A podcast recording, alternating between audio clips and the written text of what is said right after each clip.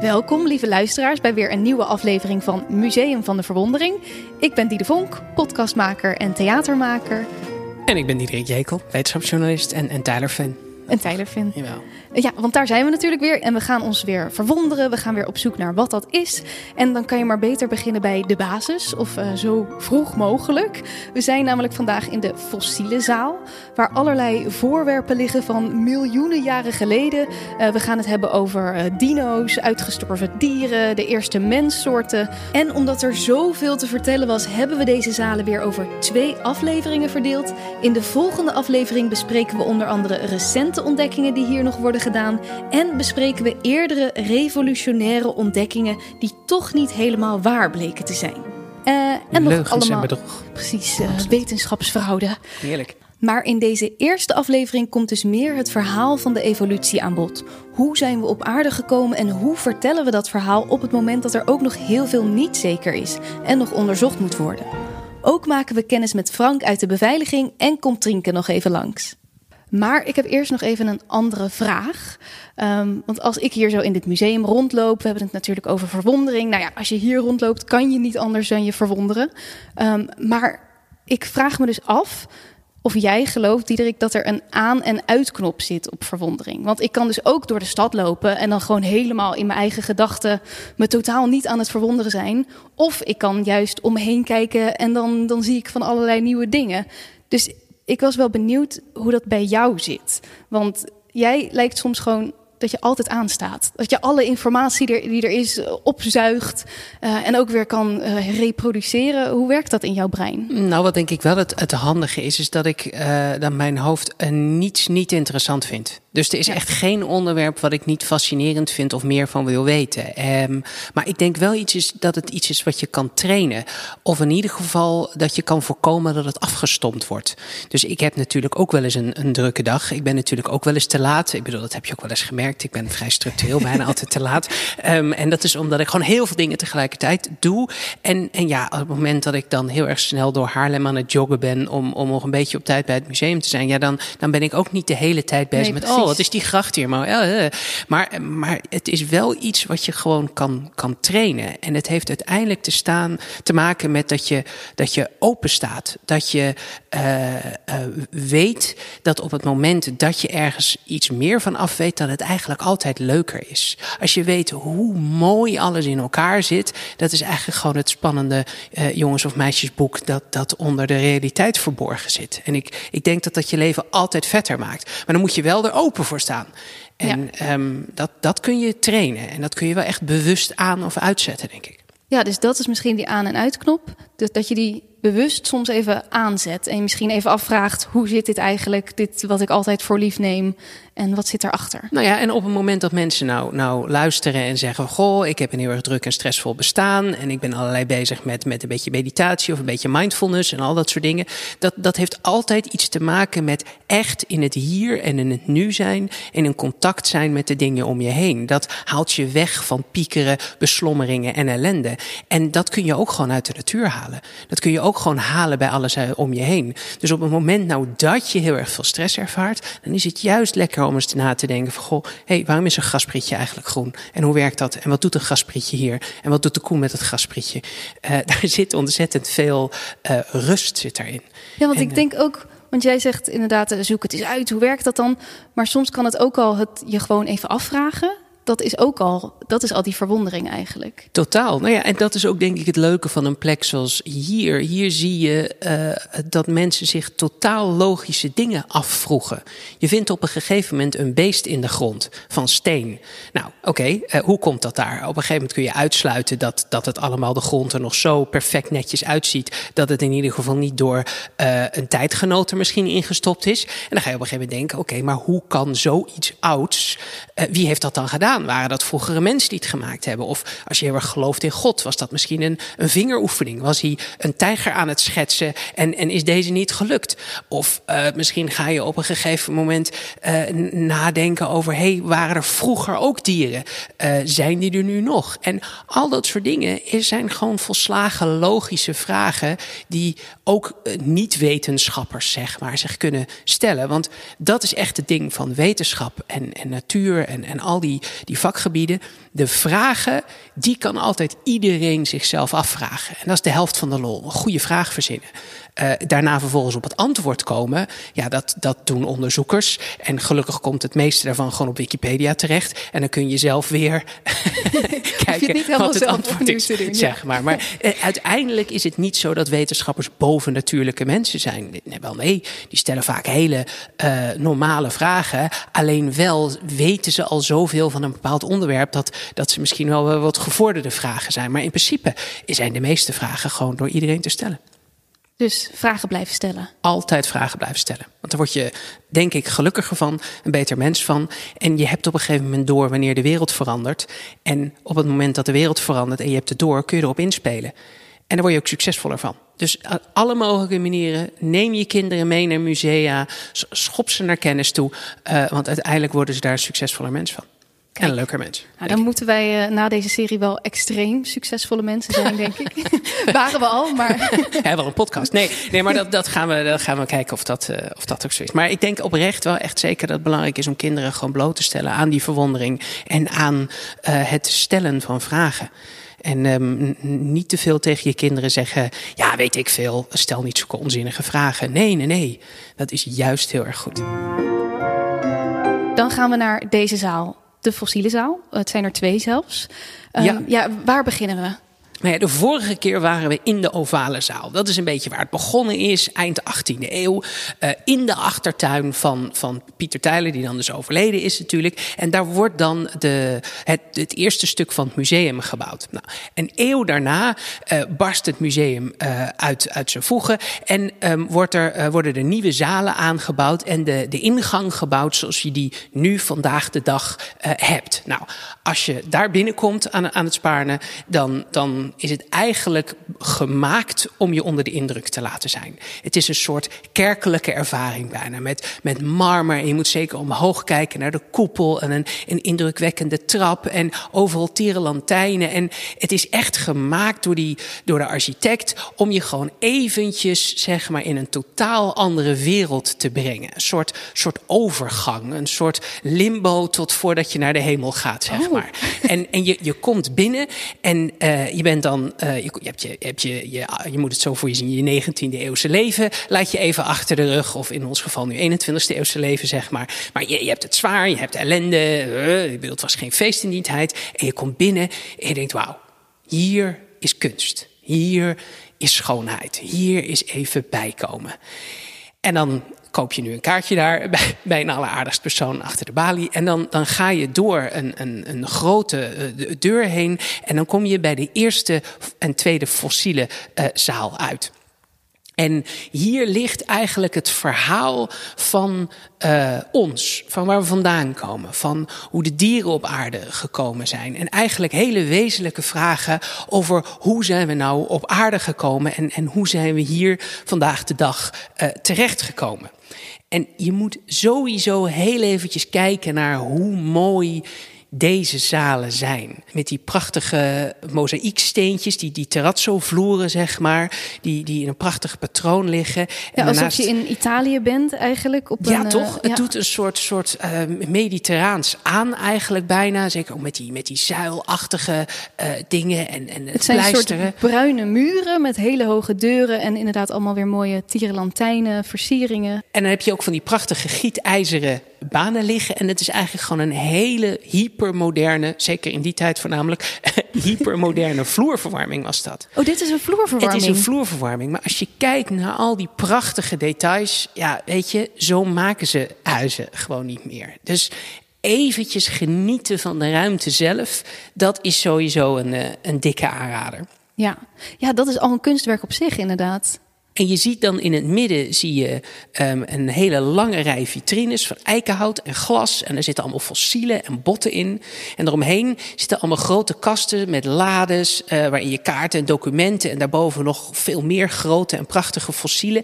En daarin zit dus het hele verhaal van de evolutie beschreven. En die, die vertelt hoe we hier dus komen.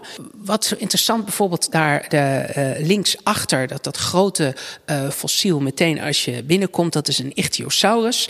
En um, dat is ook zo'n interessant uh, fossiel. Het is een, um, ja, het, het, lijkt, vroeger was het een soort dolfijnachtig beest, zo'n twee tot drie meter lang. En het interessante hiervan is, en dat heeft ook met dat conserveren te maken, dat staartje daar aan het einde, wat, wat zo recht uitsteekt, helemaal aan het einde rechts zie je een hele dat lange soort, staart. Een lange soort rattenstaart heeft. een beetje. Ja, een, dat is wel hele enge ratten die je in je buurt van je huis hebt. Maar um, een, een soort, soort ja, het is vier meter lange. vier meter lange rat. Maar ik snap wel wat je bedoelt. Het zijn van die kleine segmentjes inderdaad. En daardoor, en dat zie je bij een rat, zie je dat heel erg goed, omdat dat velletje er zo strak omheen zit. Maar, um, en dat er geen haren verder op die staart zitten. Maar inderdaad, dat, dat staartje aan het, aan het laatste stukje, dat is helemaal recht. Um, en dan denk je, ja, wat, wat maakt dat nou uit? Nou, het, het grappige is dat, dat uh, hebben ze heel bewust gedaan. Maar eigenlijk hoort dat uh, um, um, bochtig te zijn.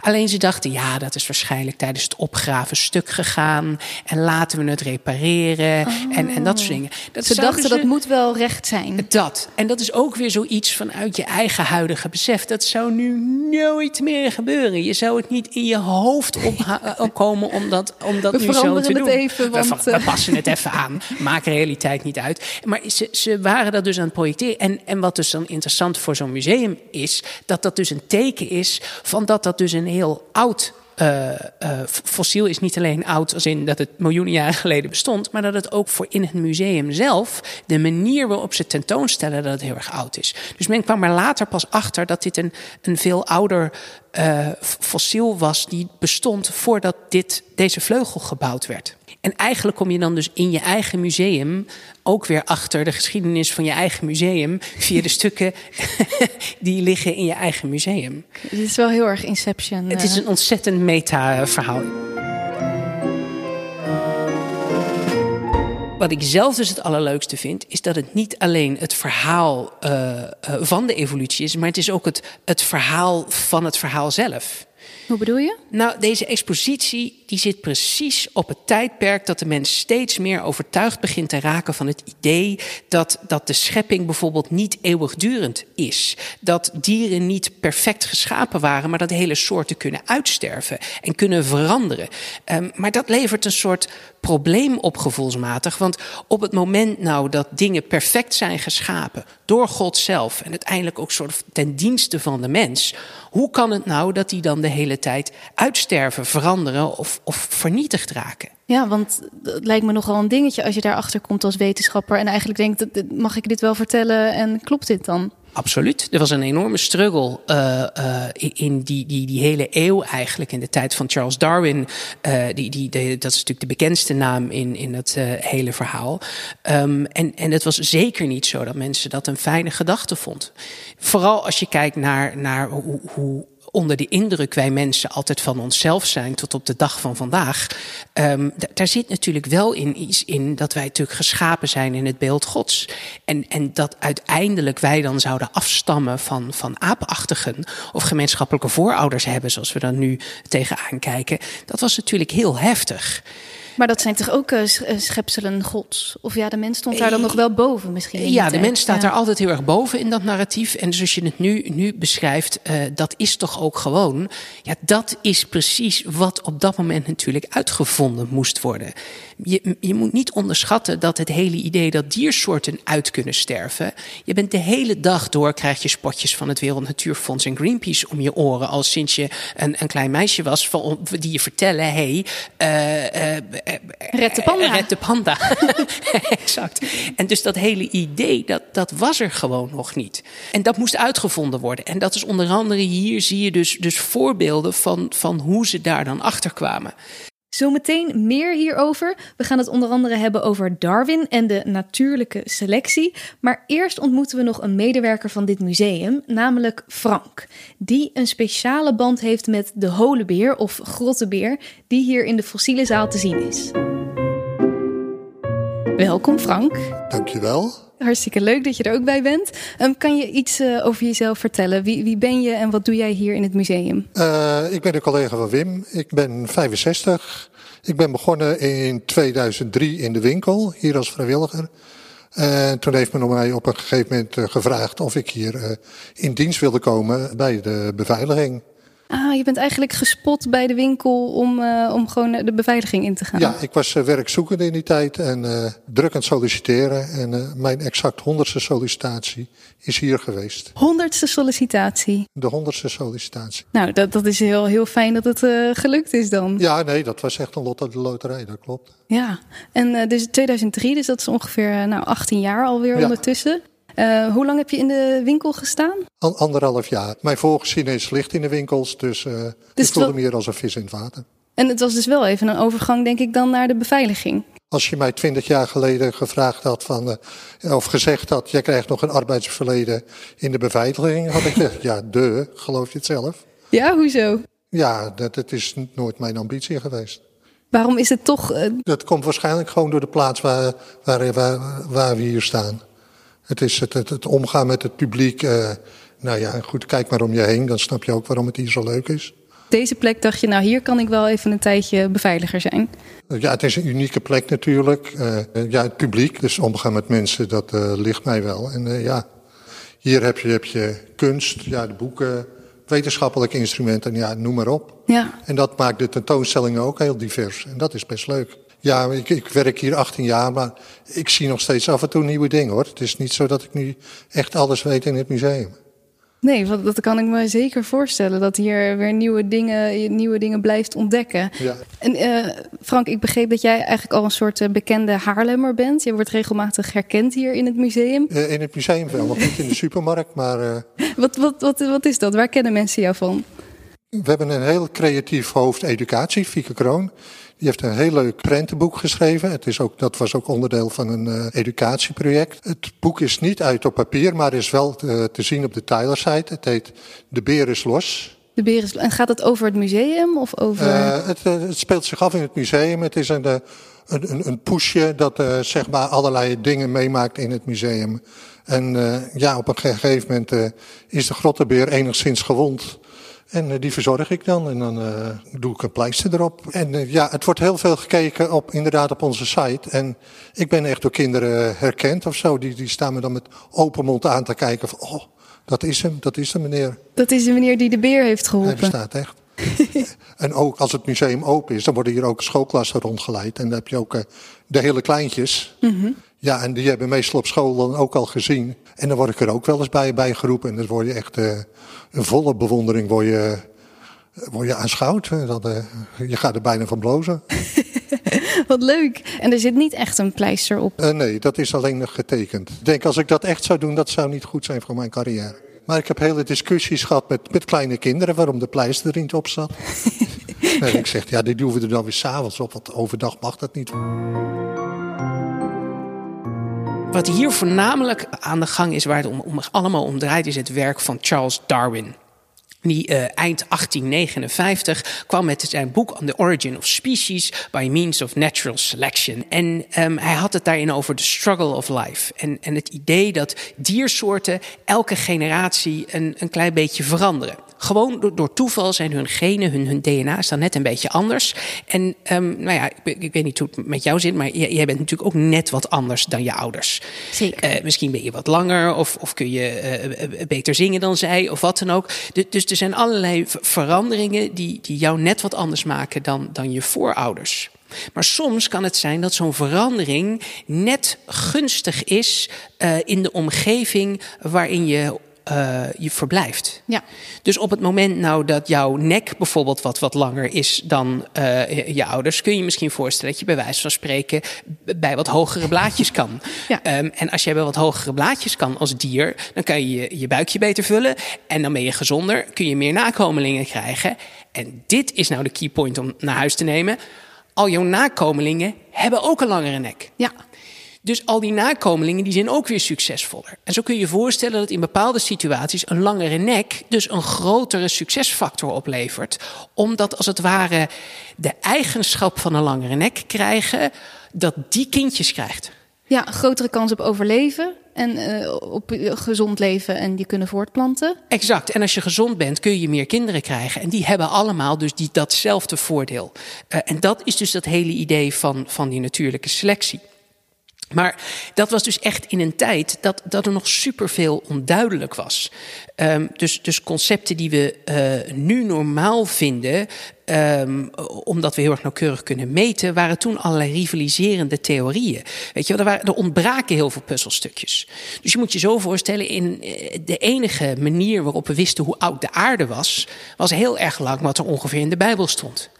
En dan houdt het echt wel op met een paar duizend jaar. Mm um, dus op een gegeven moment gaan mensen dan steeds meer uh, professionaliseren in die tijd. Dus je krijgt uh, uh, professionelere theologen, mensen die echt fulltime bezig zijn met het geloof. En je krijgt mensen die fulltime bezig zijn met bijvoorbeeld plantenonderzoeken, echt, echt wetenschapper zijn. En um, daarvoor was je gewoon een edelman en deed je dat soort dingen voor de lol erbij, zeg maar. Ah, ja. En die professionalisering die ontstaat en daardoor komt er ook een soort, een beetje een ruzie van oké, okay, kunnen we dan vanuit het perspectief van mijn wetenschap ook iets zeggen over die Bijbel en wat er dan in staat. Ja. En als je er zo naar gaat kijken, dan kom je erachter dat er steeds meer tegenstrijdigheden in staan. Want op het moment dat je bijvoorbeeld, uh, zoals Darwin, uh, woont in Zuid-Engeland en je ziet uh, um, aan, aan je omgeving dat er bepaalde aardlagen op verschillende plekken zijn en dat het vroeger als het ware in een soort bolvorm stond die helemaal afgesleten is, dan kan je gaan nadenken: oké, okay, maar hoe langzaam gaat dat afslijten van wat ik in mijn, in mijn omgeving zie? erosie, slijtage. En dan ga je een paar aannames maken. En dan kwam Darwin erachter van, nou ja, om het land eruit te laten zien zoals het er nu uitziet, moet de aarde minimaal 300 miljoen jaar oud zijn.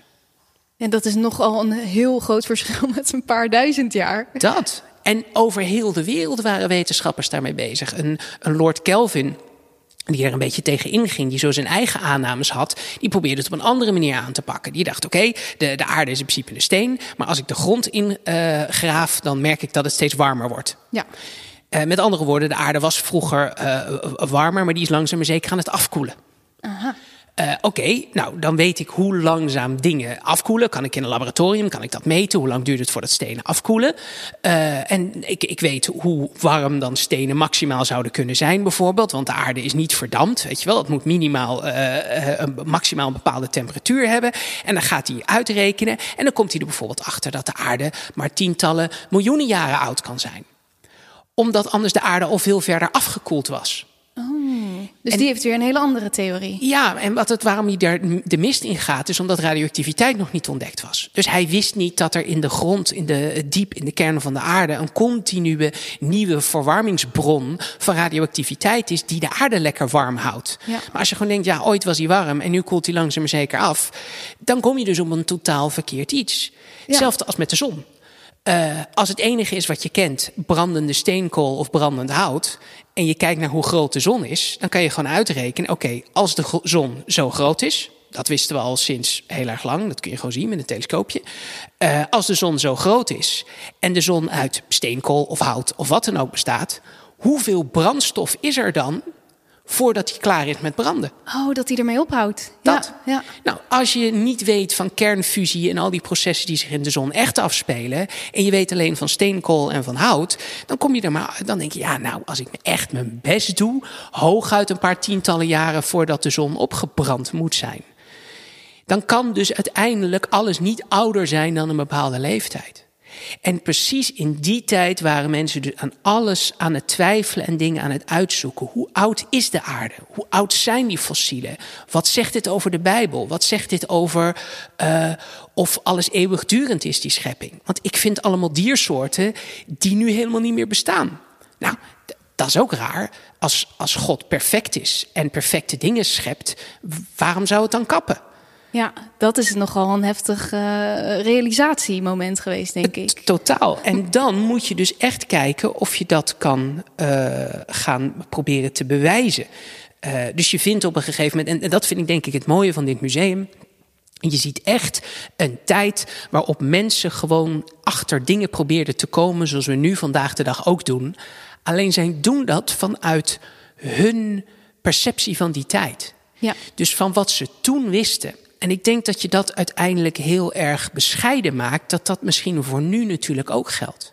Je zit altijd in een bepaald denkkader, vanuit je ervaring, van wat je weet. En vanuit die gedachtegang met die bril probeer je nieuwe dingen te ontdekken. En ook hier zie je dat aan alle kanten. Dus op het moment dat je er echt van uitgaat dat uh, de Bijbel in basis uh, waar is, dat uh, de aarde geschapen is. En dan vind je op een gegeven moment ergens hoog, ver boven de zee, zeg maar, in, hoog in Limburg bijvoorbeeld, vind je het, het skelet, gefossiliseerd skelet van een zeebeest. Oeh. Wat denk je dan? Want daar, was, daar is daar geen zee. Je weet dat het een zeebeest is, er is daar geen zee. Ja, dan denk je, er moet hier zee geweest zijn. Precies. Nou, wat weet je? Je weet nog niks over ijstijden en zo. Maar wat je misschien wel weet, is oké, er was ooit eens een zonvloed. Ja, oh ja. En ik heb dit beest nergens anders op aarde verder gezien, nu in leven. Dus misschien is het dan logisch om aan te nemen dat de Bijbel alleen gaat over de laatste schepping. Dus dat er meerdere scheppingen zijn geweest. Dat als een soort goddelijk uh, um, schoonmaakdoekje uh, met een zonvloed alles weggewassen wordt en dat er een nieuwe schepping komt. Ah, dus een beetje alsof die dieren zijn niet meegekomen op de ark van Noach. En, exact, uh... de dieren die je nu vindt, de, ja. precies dat. Die zijn gewoon, die hadden net de boot gemist, letterlijk ja. en figuurlijk. en, en dat idee is volslagen logisch als je basiskerngedachte is: de Bijbel klopt en het scheppingsverhaal klopt. En je moet dan zeker stap voor stap moet je gaan kijken van oké, hoe kunnen we ervoor zorgen uh, dat je eventueel dingen kunt um, gaan, gaan bewijzen. Nou, en die fossielen hier, dat zijn eigenlijk een beetje de, de ja, hoe zeg je dat, de, de tijdstekeningen die, die hints geven van hoe dat uiteindelijk uh, dan in zijn werk is gegaan. Nou, als je binnenkomt, dan, dan struikel je eigenlijk meteen over de, de, de plesiosaurus. Uh, en daar kan Trinken nog veel meer over vertellen, zeg maar. Want dit is, maar dit is, dit, dit, zij weten gewoon pretty much alles over Tylers natuurlijk, nog veel meer dan ik. Want wat is dit? Ja, dit is een, een, een gigantische uh, waterreptiel. Het, het is een enorm imponerend fossiel van drie meter lang en een meter breed. Moet je even voor je stellen thuis hoe groot dat is. En dat ligt hier. En dat was een, een, een reptiel dat onder water uh, uh, zwom. En zo'n zo'n 150, 200 miljoen jaar geleden in, in ondiepe zeeën. En deze is gevonden in, in Engeland. En um, uh, die, die, die, conservator die, die hem toen aangekocht uh, had, heette, heette Winkler.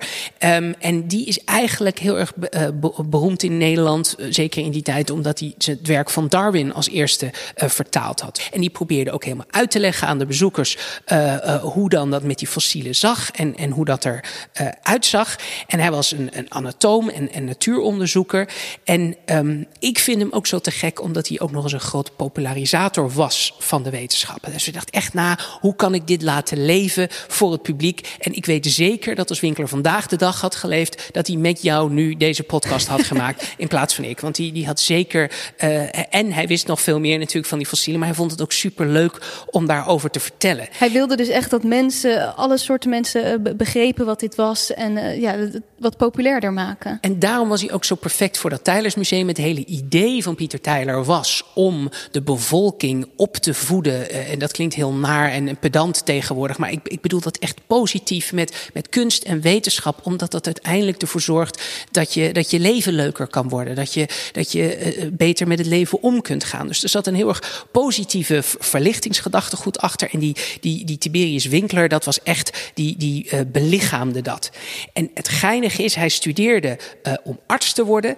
En um, hij had een, een praktijk opgezet op een gegeven moment in Drenthe. En zo ongeveer zijn eerste patiënt die binnenkwam, dat was een visser. En die klaagde dat hij gestoken was door een, door een pieterman. Dat is een soort baarsachtig uh, visje met giftige stekels. En uh, omdat hij daar meer van wilde weten, die arts, je moet toch weten wat je dan aan die, die visser kan geven, kwam hij uiteindelijk in de piep terecht van het Tijdensmuseum. Yes, het Tijdensmuseum. Oh, goed om daar. nee, Naturalis. Nee, nee. Ik kwam in het Tijdensmuseum kwam hij, kwam hij terecht um, om uh, uh, daar uit te zoeken van, van hoe dat nou zat met die vis. En toen heeft hij ook een artikel over die Pieterman geschreven in het tijdschrift Album der Natuur. En werd langzaam maar zeker een, een visexpert. Uh, zo makkelijk ging dat in die tijd. Um, maar in Tylers begon hij ook zich toen te verdiepen in de, de, de geologie en en de fossielen. En um, uh, uiteindelijk um, uh, werd hij gevraagd door de curator toen om te helpen met visfossielen.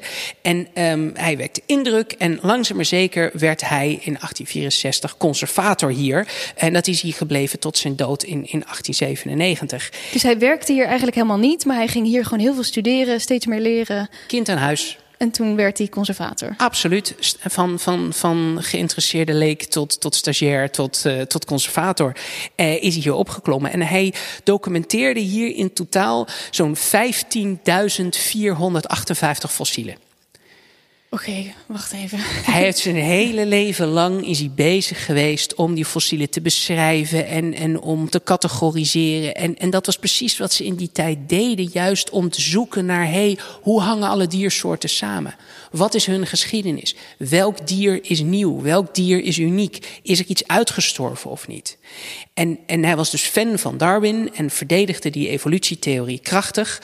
Maar hij was zelf iemand die um, durfde, uh, het aandurfde om te zeggen dat ook de mens een product is van de evolutie. Ah, want we begrepen misschien al wel langzaam van er zijn meerdere scheppingen qua dieren. Maar bij de mens hadden we daar nog niet echt een beeld bij. Of waar wij vandaan dan moesten komen. Nou ja, het vervelende is vooral dat het best wel lastig is voor veel mensen, zelfs soms tot de, de dag van vandaag, om te accepteren dat wij van een aapachtige zouden afstammen. Dat is voor veel mensen, voelt dat gewoon een beetje, uh, ja, plat en, en akelig en jammer misschien. Oh, want wij zijn verheven, wij zijn toch veel beter dan dat. Ja. En, en nou ja, dat, dat is zeker. En, en, en ook als je daar dan nog een religieuzere uh, inslag bij bedenkt, dat wij geschaap, geschapen zijn in het, in het beeld Gods. Oh, ja. Dan is dit wel een heel erg groot verschil. Ja. En als je gelezen hebt over Adam en Eva en de, en de zondeval en, en de Garden of Eden en uh, al dat soort dingen maar het blijkt allemaal een apenachtige te zijn. Dat staat ook heel erg haaks op, op al die Bijbelteksten. En was het Tylers dan ook uh, omstreden dat ze dat hier dan wel vertelden al?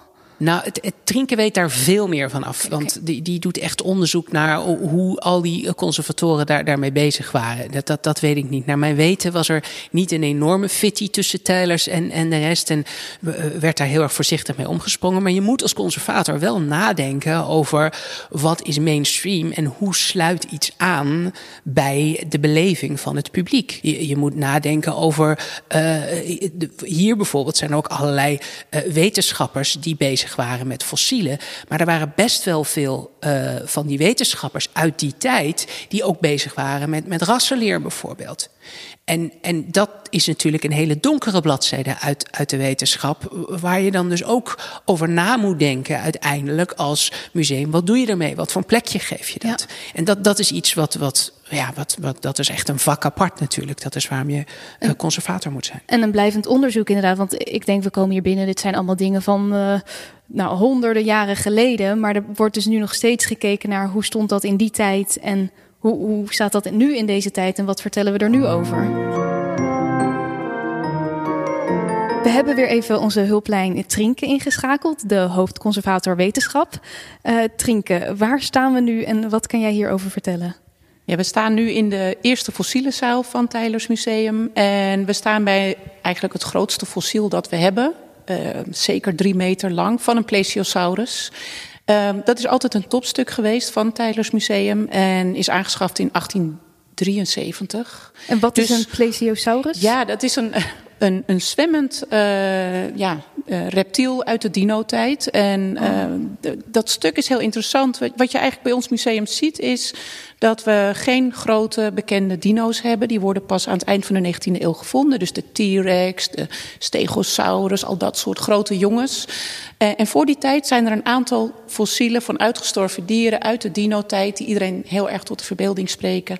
Plesiosaurus is er daar één van. En daar hebben wij dan ook echt in die tijd een topstuk van. Dat zegt ook iets over hoe wij verzamelden in de 19e eeuw. Hè. De wetenschap werd gevolgd, dit was nieuwe wetenschap. Ichthyosaurus, ook zo'nzelfde soort dier. Dat waren de topstukken van toen. En uh, die vind je hier in de collectie terug. En deze Plesiosaurus is echt een heel groot en gaaf exemplaar. Waar de toenmalige conservator Winkler enorm trots op was dat hij die had kunnen verwerven. En uh, wat ik zelf heel aardig vond toen wij met deze zalen, we zijn ze nu aan het restaureren en toen we daarmee bezig waren, ontdekte ik eigenlijk pas, en met mij het hele museum, dat we dit stuk al heel lang hebben. Veel langer dan 1885. Oh. En um, nou ja, toen was deze hele vleugel er nog niet. Dus dan doemt de vraag op, waar hebben ze dat fossiel dan gelaten? Nou, daar heb ik een spoor van teruggevonden. We hebben de ovale zaal, prachtige 18e eeuwse museumzaal, klein, maar er is een illustratie waarop je ziet dat dit grote fossiel daar heeft gelegen. Dus je kon daar bijna niet meer lopen. En daarmee zie je ook dat uh, het museum is steeds blijven verzamelen, moderne wetenschap. En moest dus ook wel groeien, want het paste let ja. letterlijk niet meer. Want we hoorden vorige keer dat er ook en die elektriceermachine stond er. Uh, nou, en die enorme vitrine, maar dus ook een, een uh, dinosaurus van drie meter. Ja, en, en, en dan moet ik erbij zeggen dat achter de ovale zaal was wel al extra ruimte gecreëerd. Daar was een paleontologisch museum. Dus daar vond je typisch de fossielen die in begin 19e eeuw heel erg belangrijk waren voor onderzoek. Nieuwe vondsten. Hoe zit dat nou met uitgestorven dieren? En op een zeker moment was dat vol. En toen dit fossiel werd gekocht, paste daar blijkbaar niet meer in. Dus tussen 1873 en 1885 was deze, deze grote jongen ook daar nog in de ovale zaal ondergebracht. En toen kwam er hier gelukkig plek en heeft Winkler waarschijnlijk gedacht: dit is het topstuk, die moet echt, daar moeten mensen als eerste tegenaan lopen. Hij geeft ook een bezoekersgidsje uit, dus om mensen een beetje uit te leggen: waar kijk je nou naar, wat is dit? Nou, een heel groot zwemmend fossiel, een reptiel. En uh, hij, hij omschrijft het heel erg in de vorm van: nou ja, hij heeft een nek van een zwaan en hij, hij, hij zwom. En, en, en hij heeft zelfs ergens in een publicatie dan een afbeelding gemaakt van een soort dobberend ja, eentje dus hij probeert heel erg de analogieën te maken met hedendaagse dieren om mensen maar een beeld te geven van dit fossiel. Uh, het is natuurlijk toch, ja, Google en alles bestaat nog niet. Dus dat helpt bezoekers ook wel om dan toch te denken: oké, ik, heb ik heb er een soort beeld bij. Dus hij had een soort levensgrote, enorm grote eend dan uh, uitgetekend. Ja, die tekening, nou, die zie je hier niet in het museum. Die zagen mensen toen, toen dit hier open ging ook er niet rechtstreeks bij. Maar die kon je dan wel vinden boven in de bibliotheek. En het is inderdaad een soort eend, of een, een zwaan eigenlijk, met een lange nek. En uh, nou ja, met een enorme hoeveelheid lichaam boven de golven. Wat natuurlijk ook helemaal niet kan. Dus het ziet er echt uit ja, als een bad eentje, maar dan wel met een zwanennek, zeg ik er eerlijk bij. uh, het lijkt mij uh, vrij uh, angstaanjagend om deze tegen te komen in de vijver. of waar dan ook als je gaat zwemmen. wat vind jij zo bijzonder aan dit fossiel? Wat is hier ja, zo mooi aan? Ja, wat ik heel mooi vind is dat het echt ooit verzameld is toen dit een topstuk was, toen het nog helemaal in de discussie paste. Het is hier gekoesterd door mijn voorgangers. Het heeft echt een prominente plek ingenomen. Want als je kijkt naar die oude zaal, dan snap je, dit was echt, ja, je kon er letterlijk niet omheen. En het is gewoon nog steeds in zijn soort een enorm goed fossiel. Dus als je internationaal kijkt, is dit een heel goed Plesiosaurus fossiel. En die waarde heeft het nog steeds. Ja, want je hebt dus ook een soort rangorde van dit is een bijzonderder fossiel dan een ander misschien. Ja, dat klopt. Wat je ziet, het museum is heel oud, de collectie ook. En sommige fossielen, die, die zijn echt, daar, daar is een nieuwe soort aan verbonden. Dus dat was het eerste stuk, of eigenlijk het referentiestuk voor een nieuwe soort. Nou, je kan je voorstellen dat dat juist in die 19e en ook 20e eeuw enorm groeit, hè, omdat dat een nieuw onderzoeksveld is. En het uh, het gevolg daarvan is dat wij in het museum eigenlijk heel veel ja, holotypen en vergelijkbare typen hebben. En dat is een paleontologische benaming voor referentiestuk. Dus internationaal ligt het oerstuk dan hier. Wauw. Ja, en je zei net ook al, uh, nou, Winkler die probeerde daar een, een, een voorstelling van te maken. Hoe heeft dat eruit gezien? En ook om de mensen daar een beetje bij te betrekken. Um, hoe deed hij dat nog meer? Hoe vertelde ze dit verhaal? Want ook in die tijd was het, ja, denk ik, nog niet echt gebruikelijk om te zeggen dat de aarde ouder was dan, dan in de Bijbel staat. Ja, in, in 1885 doen ze dat wel. En dan is het uh, besef bij de bezoekers hier echt wel geland dat, uh, dat fossielen heel erg oud zijn, miljoenen jaren oud. Dus dat is in die periode wel zo. Wat je hier mist in deze museumopstelling is evolutie en Darwin. Dat is heel bijzonder. Want uh, Winkler is in Nederland de eerste die uh, het boek van Charles Darwin vertaalt, On the Origin of Species. Um, hij is een Darwinist, maar als hij hier de nieuwe zalen inricht in 1885, dus zeg maar 30 jaar later, dan laat hij het woord evolutie niet vallen. Je vindt het ook niet terug in de opstelling. Dus dat was toch nog wel een soort pikant onderwerp. En alleen helemaal aan het eind van de grote fossiele zaal hangt dan een, een, een rest van een oeros, hè, een gewei, of hoe noem je dat? Horens. Ah, uh, boven de deur. Ja, boven de deur hangen de horens van een oeros. En uh, daarvan zegt hij dan via een soort omweg: um, er zijn mensen die zeggen dat dit de voorouder is van onze hedendaagse koe.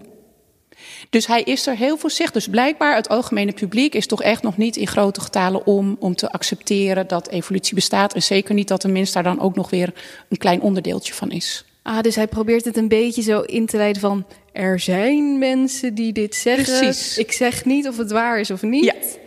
Ja, terwijl die op andere momenten, zeker eerder in de tijd, in, in tijdschriften, dus buiten het museum, daar eigenlijk wel heel uitgesproken over was. Ja, ik vind dat heel interessant. Dus blijkbaar kan je wel iets vinden voor een geleerd publiek of en voor het grote publiek ben je daar toch voorzichtiger. En laat je sommige dingen dus ook bewust weg, zou ik zeggen. Dus het is echt een tijdsgeest en dat vind ik wel heel mooi. En die verhalen, omdat we met die zalen bezig zijn, komen steeds meer ook weer naar voren. Dat, je, dat ontdek je dan weer? Ja, ja. dus de in dat opzicht zijn de zalen ook voor het museum hier weer meer gaan leven. Doordat je die verhalen herontdekt en, en uh, uh, het heel erg ook het verhaal vertelt over hoe ontwikkelt wetenschap zich in de tijd. Hoe toon je dat? Wat vind je daarvan terug? Wat dacht men erbij? Uh, ja, daar hou ik van. Ja, dat snap ik. Ja, waarom denk je dat hij dan wel buiten de museumzalen daar, daar een mening over durfde te verkondigen en niet hier binnen? Want dit is natuurlijk de plek juist waar, je, waar wetenschap samenkomt en waar mensen nieuwe dingen leren. Waarom durfde die dat hier niet, denk jij? Ik durf dat niet helemaal te zeggen. Ik kan me voorstellen dat er toch voor een deel de processen plaatsvinden die je ook bij een hedendaags museum hebt. Dat je je afvraagt van wat leggen we neer, welk verhaal vertellen we en wat vinden we geschikt voor het gemiddelde publiek. En uh, wat wel interessant is, is dat uh, Winkler dus um, um, uitgesproken is over iets, hè, dus de evolutie, en dat hier toch heel terughoudend implementeert. Dus daar zit, en we, we, weten dat niet. Misschien ontdek ik dat nog eens wat de echte reden is geweest. Wat je wel ziet is in 1896. Dan schaft hij een afgietseltje aan van uh, de missing link, die Eugène Dubois, ook een Nederlander, heeft gevonden. In Nederlands-Indië toen nog, hè, Indonesië nu. En uh, dat legt hij meteen neer. En dat wordt wel heel erg gezien, echt als onderdeel van de evolutietheorie. Het verband tussen mensen en apen. Dus dan ineens, dus dat is tien jaar na de opening van deze vleugel, wordt dat wel prominent neergelegd. Dus je ziet de tijdsgeest ook veranderen. Ah, ja, precies. Je ziet wanneer dat neergelegd is en dat ja. dat toen dus welkom. Want dat is natuurlijk een nog veel groter bewijs van evolutie, lijkt me. De missing link tussen aap en mens gaat het dan om, toch? Dat klopt, ja. En we hebben goede archieven, dus daar vind je in terug dat Winkler in, in 96, en dat is twee jaar na het, de vondst van dat stuk en de openbaarmaking van die vondst, uh, heeft hij al een afgietsel en legt hij hier neer om mensen mee te nemen in jongens, dit is nieuw. Kijk hier, we hebben het hier liggen. Komt dat zien? Neem er kennis van. Zo zit het. Dus je, je, je, ja, ik vind dat heel mooi. En dat is fijn dat we dus die archieven ook hebben. Dat je die verhalen soms echt nog wel kunt reconstrueren. En soms niet. Dankjewel Trinke. Dank Frank ook nog. En dank ook weer Diederik voor alle wijze lessen in deze aflevering. In de volgende aflevering gaan we nog wat dieper in op de missing link tussen mens en aap. Ook hoor je dan die bizarre voorbeelden van wetenschapsfraude. Collectiemedewerker afdeling wetenschap Tim komt langs om iets te vertellen over recente ontdekkingen en nog heel veel meer. Dat wil je niet missen. En ken je nog iemand die dit vast ook een leuke podcast zal vinden? Deel hem eventjes of abonneer je. Laat een recensie achter. Zo kunnen steeds meer mensen deze podcast vinden. Dank voor het luisteren en tot de volgende keer.